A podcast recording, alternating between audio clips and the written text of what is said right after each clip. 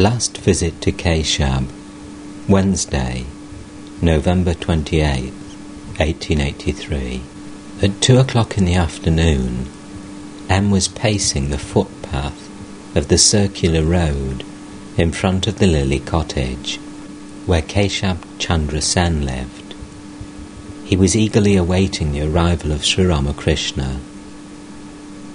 Keshab's illness had taken a serious turn and there was very little chance of his recovery. Since the Master loved Keshab dearly, he was coming from Dakshineshwar to pay him a visit. On the east side of the circular road was Victoria College, where the ladies of Keshab's Brahmo Samaj and their daughters received their education. To the north of the college was a spacious garden house inhabited by an English family. M noticed that there was a commotion in the house and wondered what was going on. Presently a hearse arrived, with the drivers dressed in black, and the members of the household appeared, looking very sad.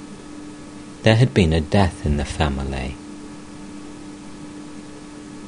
Whither does the soul go leaving behind this mortal body. Pondering the age old question, M waited, watching the carriages that came from the north. About five o'clock, a carriage stopped in front of the Lily cottage, and Sri Ramakrishna got out with Latu and several other devotees, including Rakhal. He was received by Keshab's relatives, who led him and the devotees upstairs to the veranda south of the drawing room. The master seated himself on a couch. After a long wait, he became impatient to see Keshab. Keshab's disciples said that he was resting and would be there presently. Sri Ramakrishna became more and more impatient and said to Keshab's disciples, Look here, what need is there of his coming to me? Why can't I go in and see him? Prasanna humbly, Sir, he will come in a few minutes. Master, go away. It is you who are making all this fuss. Let me go in. Prasanna began to talk about Keshab in order to divert the master's attention. He said, Keshab is now an altogether different person. Like you, sir, he talks to the Divine Mother. He hears what the Mother says and laughs and cries. When he was told that Keshab talked to the Divine Mother and laughed and cried, the Master became ecstatic. Presently, he went into Samadhi. It was winter, and the Master was wearing a green flannel coat with a shawl thrown over it. He sat straight, with his eyes fixed, deep in ecstasy. A long time passed in this way. There was no indication of his returning to the normal plane of consciousness. Gradually it became dark. Lamps were lighted in the drawing room, where the master was now to go. While he was slowly coming down to the plane of ordinary consciousness, he was taken there, though with great difficulty. The room was well furnished.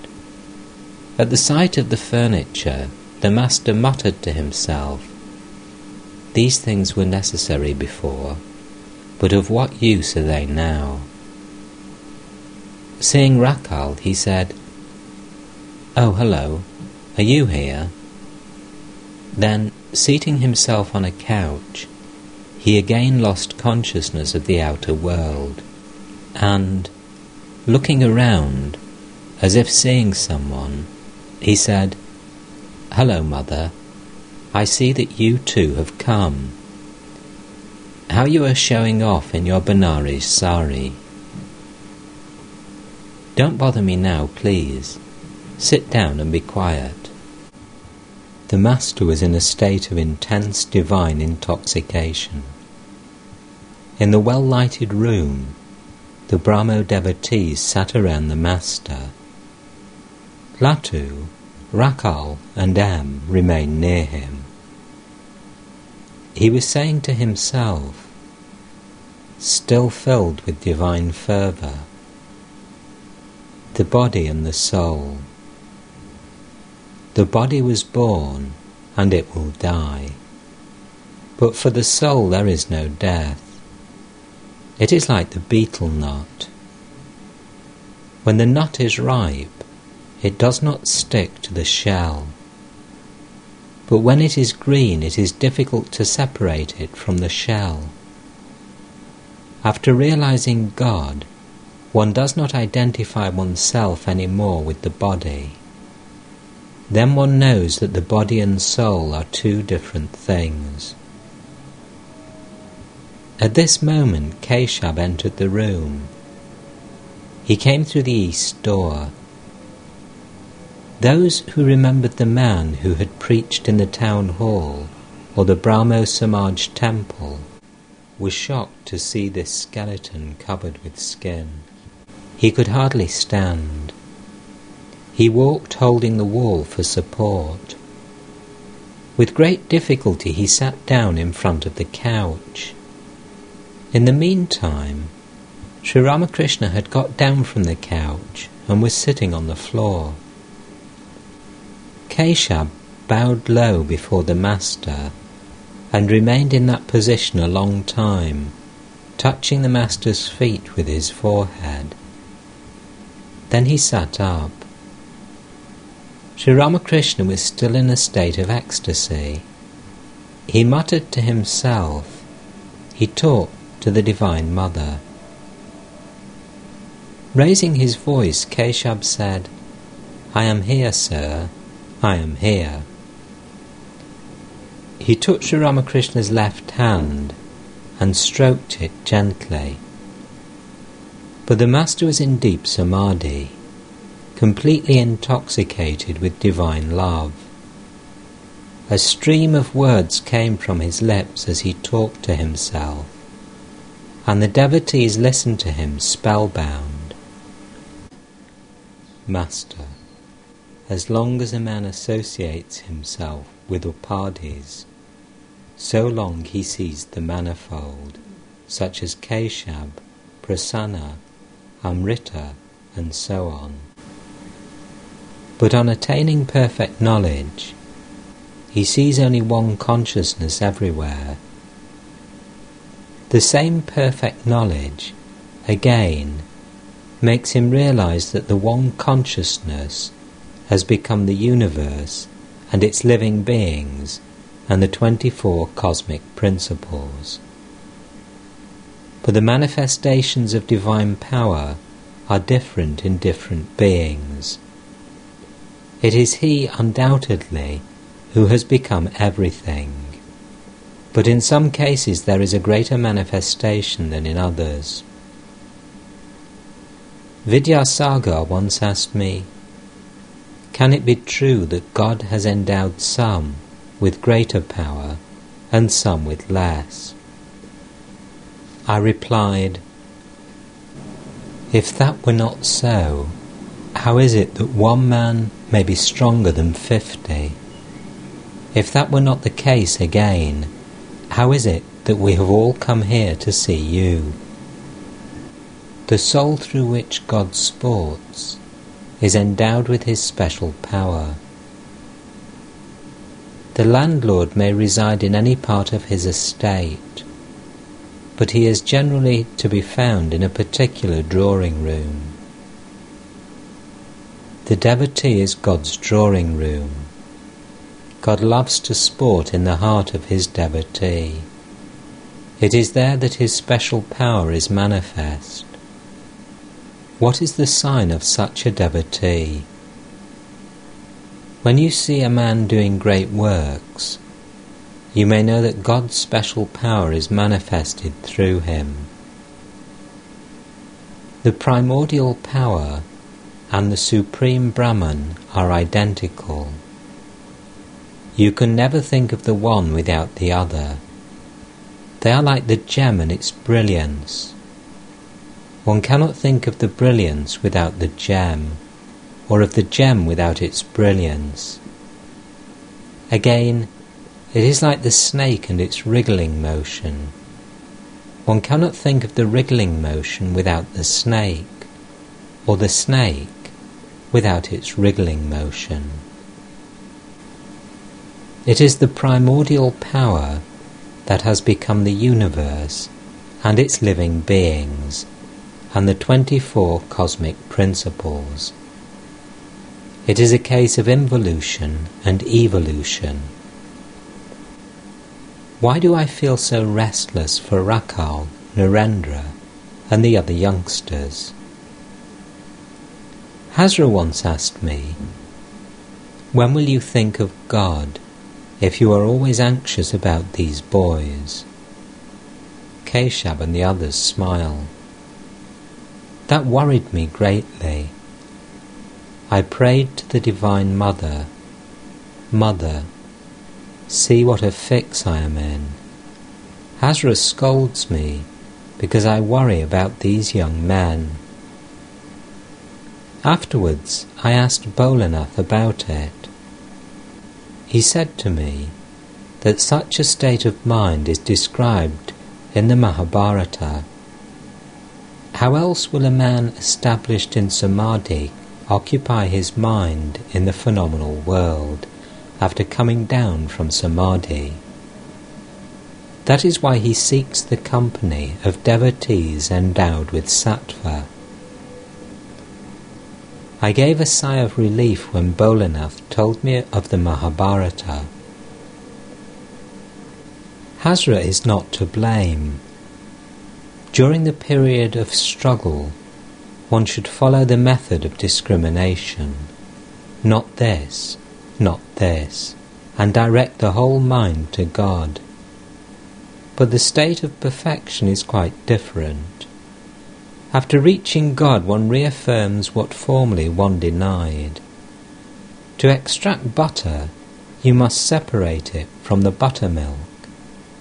Then you discover that butter and buttermilk are intrinsically related to one another. They belong to the same stuff. The butter is not essentially different from the buttermilk, nor the buttermilk essentially different from the butter. After realizing God, one knows definitely that it is He who has become everything. In some objects He is manifested more clearly, and in others less clearly. When a flood comes from the ocean, all the land is deep under water. Before the flood, the boat could have reached the ocean only by following the winding course of the river. But after the flood, one can row straight to the ocean. One need not take a roundabout course. After the harvest has been reaped, one need not take the roundabout course along the balk of the field. One can cross the field at any point. After the realization of God, he is seen in all beings. But his greater manifestation is in man. Again, among men, God manifests himself more clearly in those devotees who are sattvic, in those who have no desire whatever to enjoy woman and gold. Where can a man of samadhi rest his mind after coming down from the plane of samadhi? That is why he feels the need of seeking the company of pure hearted devotees endowed with sattva and free from attachment to woman and gold. How else could such a person occupy himself in the relative plane of consciousness? He who is Brahman is the Adya Shakti, the primal energy. When inactive, he is called Brahman, the Purusha. He is called Shakti or Prakriti when engaged in creation, preservation, and destruction. These are the two aspects of reality, Purusha and Prakriti. He who is Purusha is also Prakriti. Both are the embodiments of bliss. If you are aware of the male principle, you cannot ignore the female principle. He who is aware of the father must also think of the mother. Keshab laughs. He who knows darkness also knows light. He who knows night also knows day. He who knows happiness also knows misery. You understand this, don't you? Keshab. Yes, sir, I do. Master. My mother. Who is my mother? Ah, she is the mother of the universe. It is she who creates and preserves the world, who always protects her children, and who grants whatever they desire. Dharma, Artha, Karma, Moksha, her true son, cannot live away from his mother. The mother knows everything. The child only eats, drinks, and makes merry. He doesn't worry himself about the things of the world. Keshab. Yes, sir, it is quite true. While talking, Sri Ramakrishna regained the normal consciousness of the world. With a smile on his face, he conversed with Keshab. The room full of men watched them eagerly and listened to their words. Everybody was amazed to find that neither Keshab nor the Master inquired about each other's health. They talked only of God. Master to Keshab Why do the members of the Brahmo Samaj dwell so much on God's glories? Is there any great need of repeating such things as, O God, Thou hast created the moon, the sun, and the stars? Most people are filled with admiration for the garden only. How few care to see its owner. Who is greater, the garden or its owner? After a few drinks at a tavern, do I care to know how many gallons of wine are stored there? One bottle is enough for me. When I met Narendra, I never asked him, Who is your father? How many houses does he own? Shall I tell you the truth? Man loves his own riches and so he thinks that God loves his too. He thinks that God will be pleased if we glorify his riches. Once Sambhu said to me, Please bless me that I may die leaving my riches at the lotus feet of God. I answered, These are riches only to you what riches can you offer God? To him, these are mere dust and straw. Once a thief broke into the temple of Vishnu and robbed the image of its jewels. Mathur Babu and I went to the temple to see what was the matter. Addressing the image, Mathur said bitterly, What a shame, Lord! You are so worthless. The thief took all the ornaments from your body, and you couldn't do a thing about it. Thereupon I said to Mathur, Shame on you! How improper your words are. To God, the jewels you talk so much about are only lumps of clay. Lakshmi, the goddess of fortune, is his consort. Do you mean to say that he should spend sleepless nights because a thief has taken your few rupees. You mustn't say such things. Can one ever bring God under control through wealth? He can be tamed only through love. What does he want? Certainly not wealth. He wants from his devotees love, devotion, feeling, discrimination, and renunciation. One looks on God exactly according to one's own inner feeling. Take, for instance, a devotee with an excess of tamas. He thinks that the Divine Mother eats goat, so he slaughters one for her. Again, the devotee endowed with rajas cooks rice and various other dishes for the mother. But the sattvic devotee doesn't make any outer show of his worship. People don't even know he is worshipping.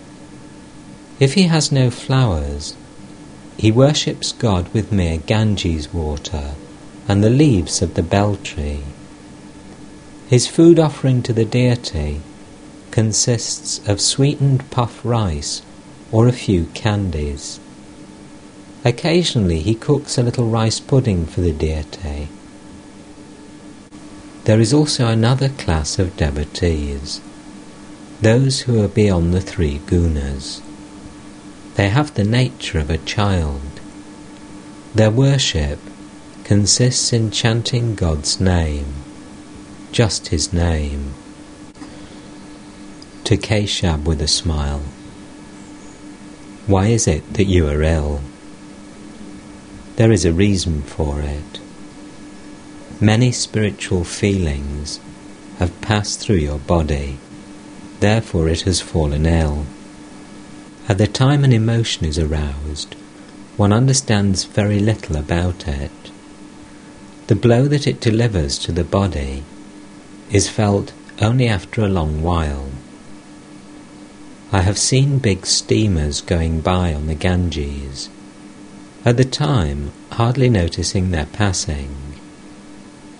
But oh my, what a terrific noise is heard after a while when the waves splash against the banks.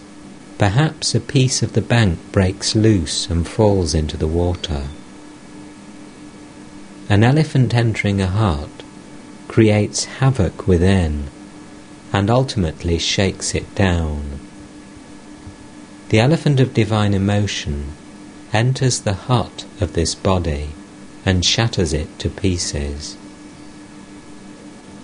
Do you know what actually happens?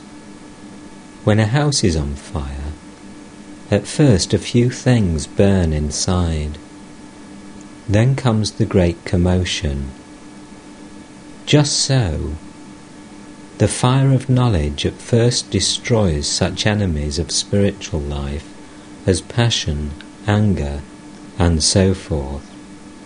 Then comes the turn of ego and lastly, a violent commotion is seen in the physical frame.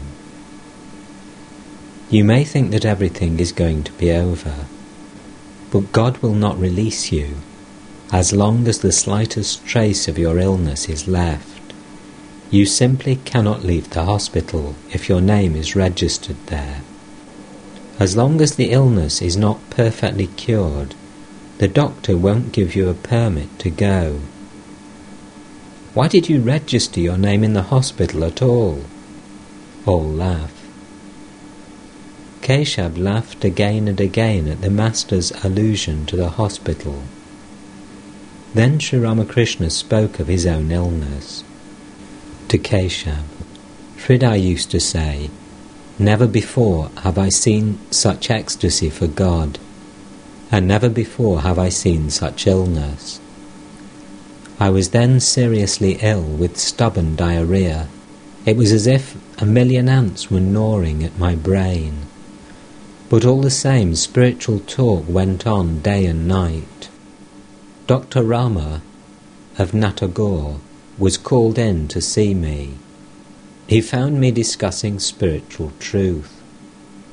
What a madman, he said. Nothing is left of him but a few bones, and still he is reasoning like that.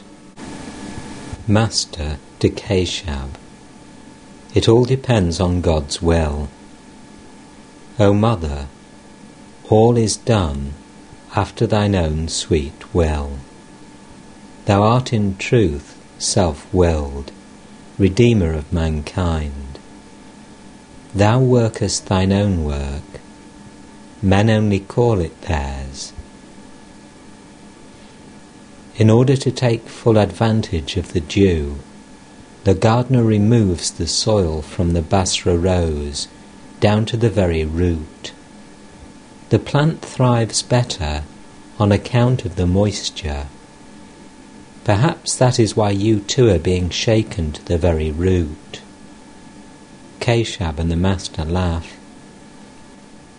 It may be that you will do tremendous things when you come back. Whenever I hear you're ill, I become extremely restless. After hearing of your last illness, I used to weep to the Divine Mother in the small hours of the morning. I prayed to her, O Mother, if anything happens to Keshab, with whom then shall I talk in Calcutta? Coming to Calcutta, I offered fruits and sweets to the Divine Mother with a prayer for your well-being. The devotees were deeply touched to hear of Sri Ramakrishna's love for Keshab and his longing for the Brahmo leader. Master. But this time, to tell the truth, I didn't feel anxious to that extent. Only for two or three days did I feel a little worried. Keshab's venerable mother came to the east door of the room, the same door through which Keshab had entered. Umanath said aloud to the master, Sir, here is Mother saluting you. Sri Ramakrishna smiled. Umanath said again, Mother asks you to bless Keshab, that he may be cured of his illness. Master to Keshab's mother, please pray to the Divine Mother, who is the bestower of all bliss. She will take away your troubles to Keshab. Don't spend long hours in the inner apartments. You will sink down and down in the company of women.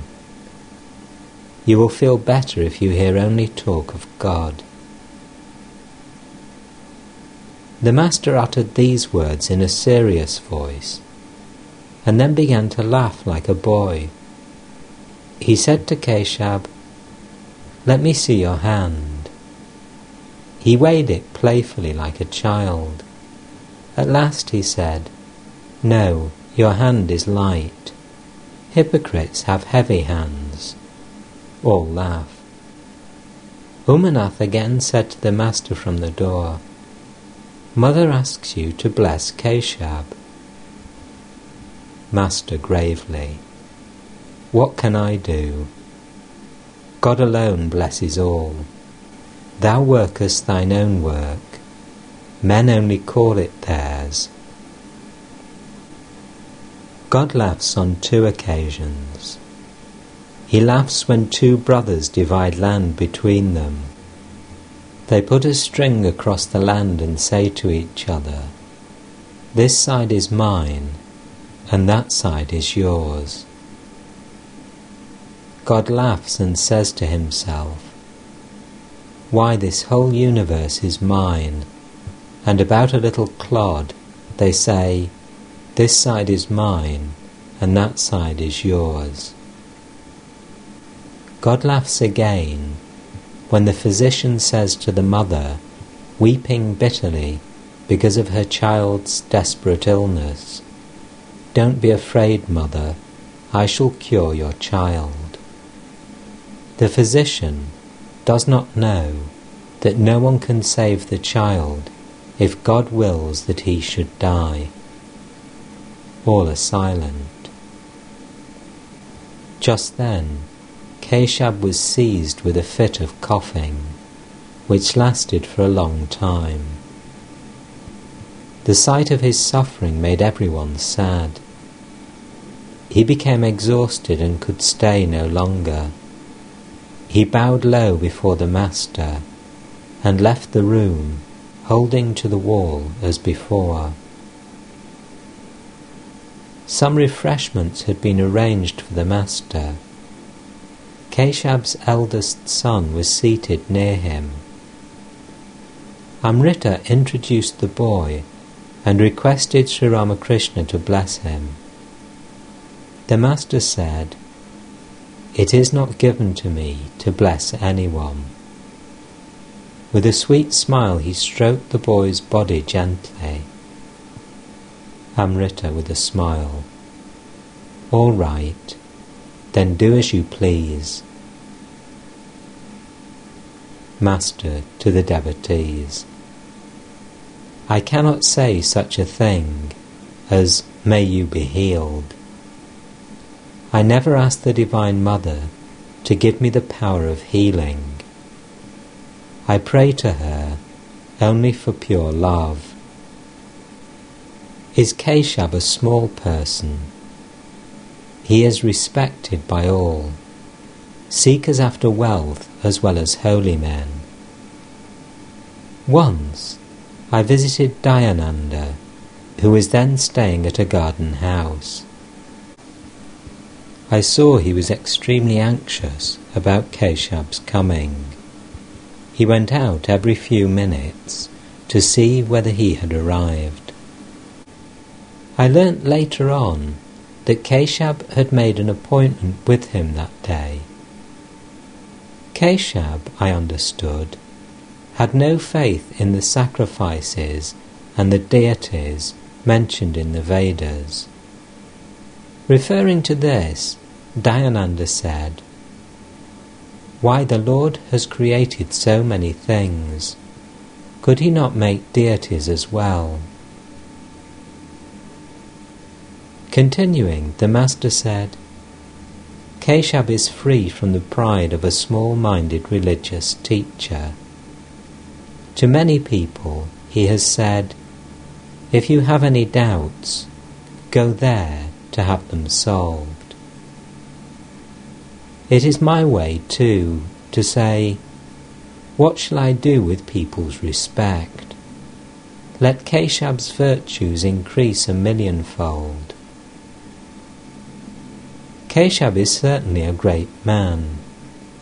Everyone respects him, seekers after wealth as well as holy men. Thus did Sri Ramakrishna praise Keshab before the latter's disciples. After partaking of the refreshments, the Master was ready to leave. The Brahmo devotees accompanied him to the cab which was standing in the street. While coming down the stairs, the master noticed that there was no light on the ground floor.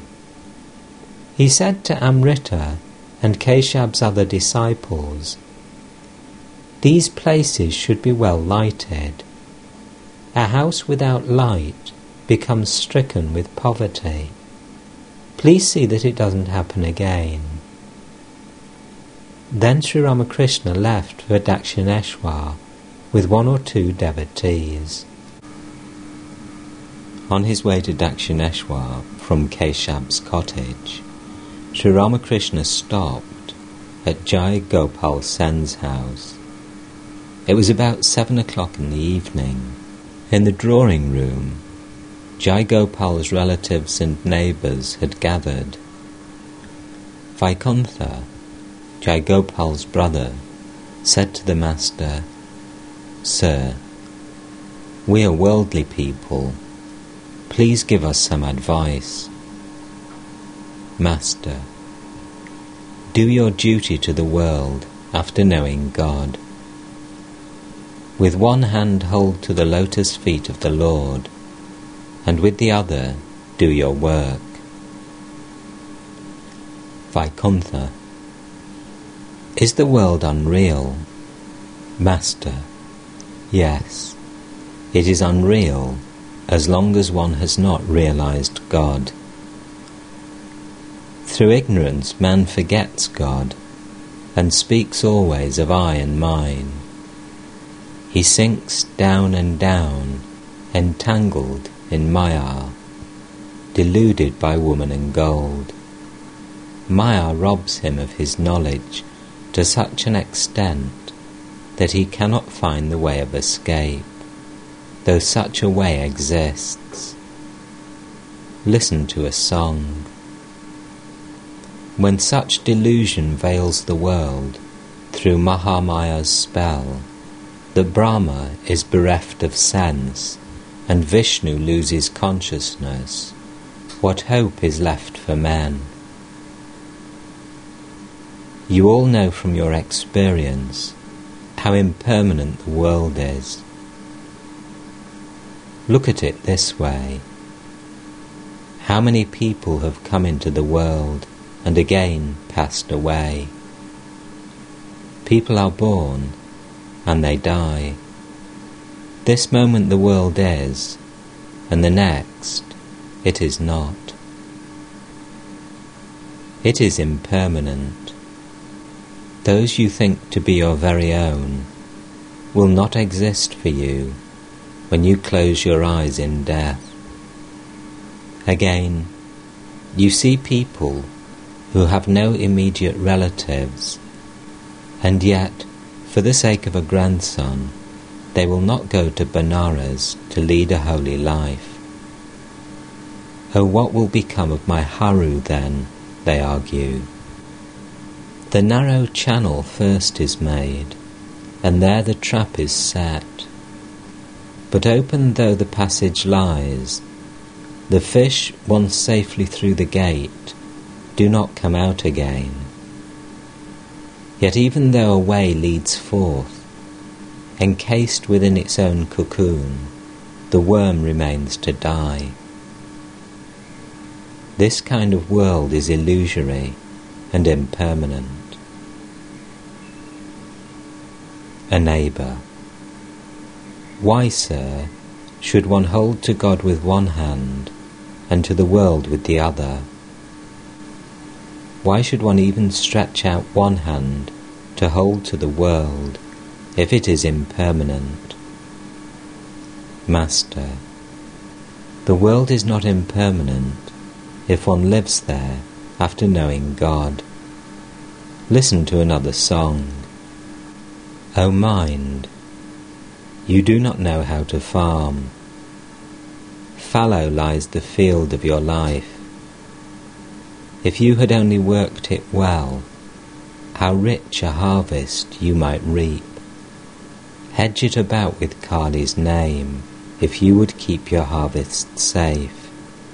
This is the stoutest hedge of all, for death himself cannot come near it. Did you listen to the song? Hedge it about with Kali's name, if you would keep your harvest safe. Surrender yourself to God, and you will achieve everything.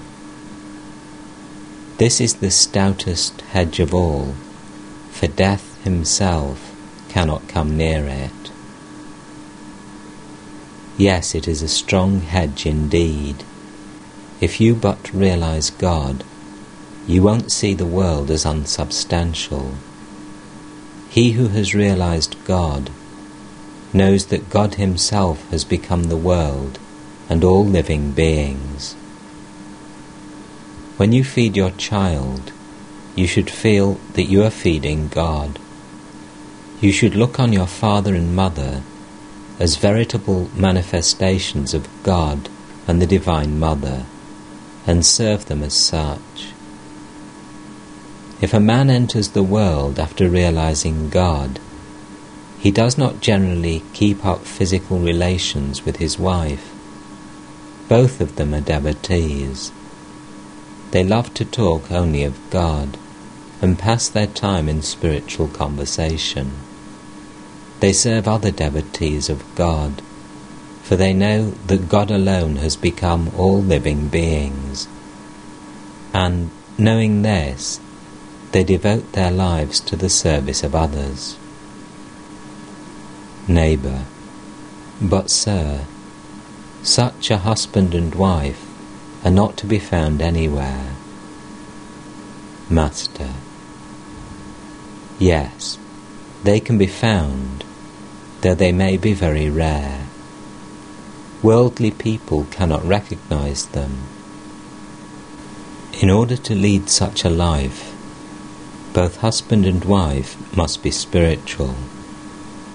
It is possible to lead such a life if both of them have tasted the bliss of God.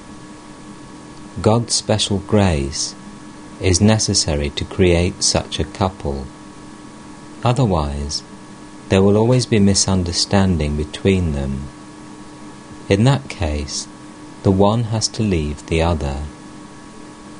Life becomes very miserable if husband and wife do not agree. The wife will say to her husband day and night, Why did my father marry me to such a person? I can't get enough to eat or to feed my children. I haven't clothes enough to cover my body or to give to my children. I haven't received a single piece of jewellery from you. How happy you've made me. Ah, you keep your eyes closed and mutter the name of God. Now do give up all these crazy ideas. Devotee. There are such obstacles, certainly. Besides, the children may be disobedient. There is no end of difficulties. Now, sir, what is the way? Master, it is extremely difficult to practice spiritual discipline and at the same time lead a householder's life. There are many handicaps disease, grief, poverty, misunderstanding with one's wife, and disobedient, stupid, and stubborn children. I don't have to give you a list of them. But still, there is a way out. One should pray to God, going now and then into solitude, and make efforts to realize Him. Neighbour, must one leave home then? Master. No, not altogether. Whenever you have leisure, go into solitude for a day or two. At that time, don't have any relations with the outside world, and don't hold any conversation with worldly people on worldly affairs. You must live either in solitude or in the company of holy men. Neighbour, how can one recognize a holy man? Master, he who has surrendered his body, mind, and innermost self to God is surely a holy man. He who has renounced woman and gold is surely a holy man. He is a holy man who does not regard woman with the eyes of a worldly person. He never forgets to look upon a woman as his mother and to offer her his worship if he happens to be near her. The holy man constantly thinks of God and does not indulge in any talk except about spiritual things. Furthermore, he serves all beings, knowing that God resides in everybody's heart. These in general are the signs of a holy man. Neighbour, must one always live in solitude? Master, haven't you seen the trees on the footpath along a street? They are fenced around as long as they are very young. Otherwise, cattle will destroy them. But there is no longer any need of fences when their trunks grow thick and strong. They won't break even if an elephant is tied to them. Just so, there will be no need for you to worry and fear if you make your mind as strong as a thick tree trunk. First of all, try to acquire discrimination. Break the jackfruit open only after you have rubbed your hands with oil. Then its sticky milk won't smear them. Neighbour. What is discrimination? Master. Discrimination is the reasoning by which one knows that God alone is real and all else is unreal. Real means eternal, and unreal means impermanent. He who has acquired discrimination knows that God is the only substance, and all else is non existent. With the awakening of this spirit of discrimination, a man wants to know God. On the contrary, if a man loves the unreal, such things as creature comforts, name, fame, and wealth, then he doesn't want to know God, who is the very nature of reality.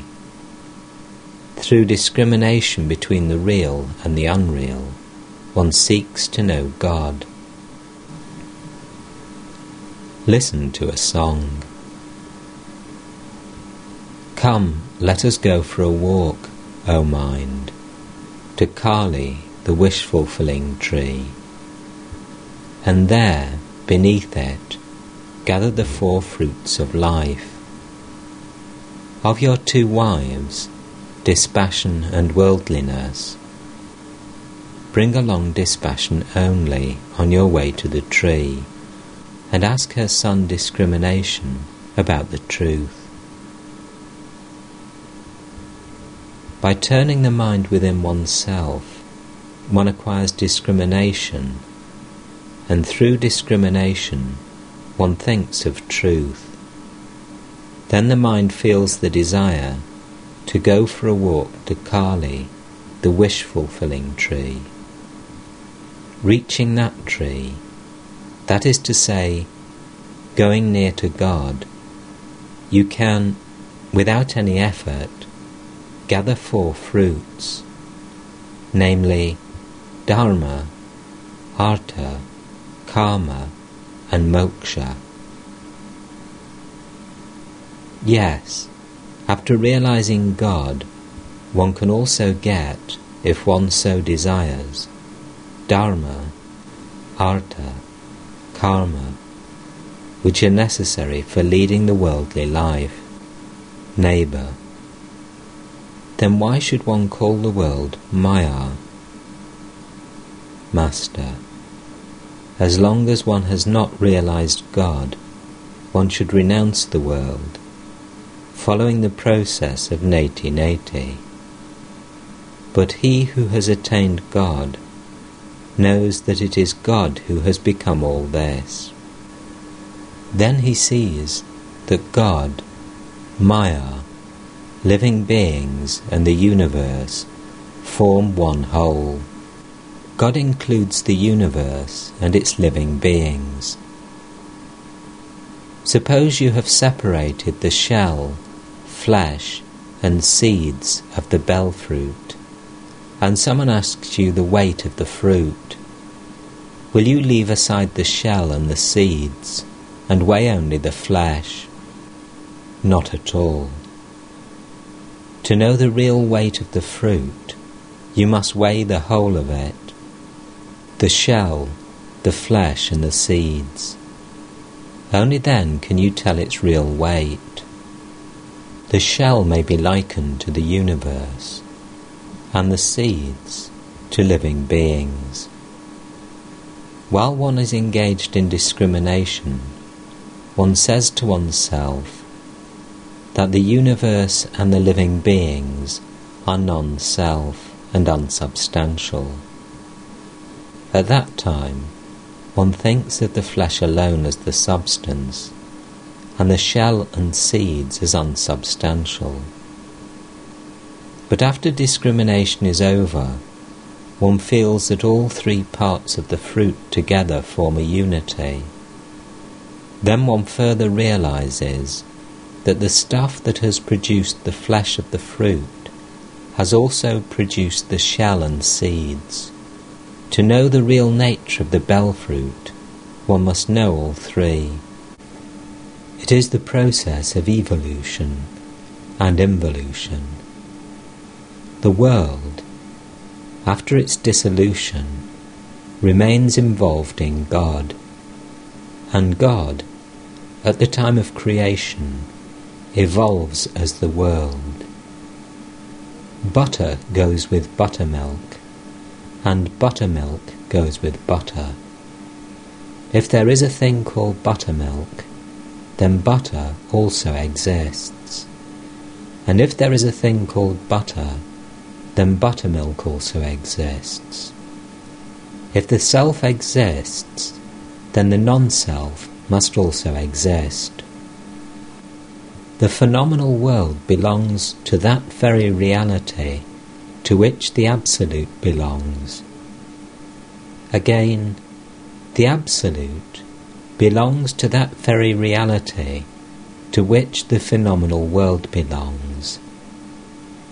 He who is realized as God has also become the universe and its living beings.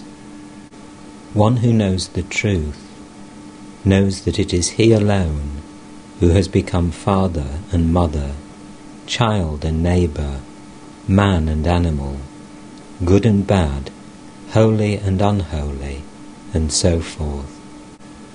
Neighbour, then is there no virtue and no sin? Master, they both exist and do not exist. If God keeps the ego in a man, then he keeps in him the sense of differentiation and also the sense of virtue and sin. But in a rare few, he completely effaces the ego, and these go beyond virtue and sin, good and bad. As long as a man has not realized God, he retains the sense of differentiation and the knowledge of good and bad. You may say, Virtue and sin are the same to me. I am doing only as God bids me. But you know in your heart of hearts that these are mere words. No sooner do you commit an evil deed than you feel a palpitation in your heart even after God has been realized, he keeps in the mind of the devotee, if he so desires, the feeling of the servant ego. In that state, the devotee says, O God, Thou art the Master, and I am Thy servant. Such a devotee enjoys only spiritual talk and spiritual deeds. He does not enjoy the company of ungodly people. He does not care for any work that is not of a holy nature. So you see that God keeps the sense of differentiation even in such a devotee. Neighbour, you ask us, sir, to live in the world after knowing God. Can God really be known? Master, God cannot be known by the sense organs or by this mind, but he can be known by the pure mind, the mind that is free from worldly desires. Neighbour, who can know God? Master, right, who can really know him?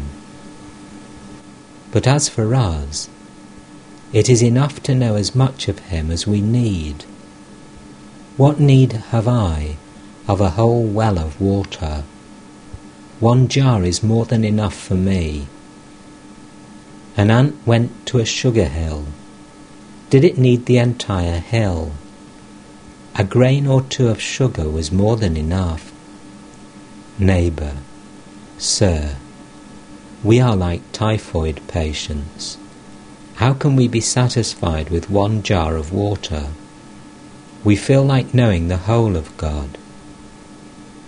Master, that's true, But there is also medicine for typhoid. Neighbour, what is that medicine, sir? Master, the company of holy men, repeating the name of God and singing his glories, and unceasing prayer. I prayed to the Divine Mother, Mother, I don't seek knowledge. Here, take thy knowledge, take thy ignorance. Give me only pure love for thy lotus feet. I didn't ask for anything else. As is the disease, so must the remedy be.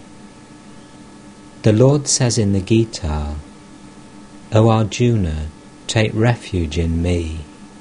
I shall deliver you from all sins. Take shelter at his feet. He will give you right understanding. He will take entire responsibility for you. Then you will get rid of the typhoid. Can one ever know God with such a mind as this? Can one pour four seers of milk into a one seer pot? Can one ever know God unless He lets us know Him? Therefore I say, take shelter in God. Let Him do whatever He likes. He is self willed. What power is there in a man?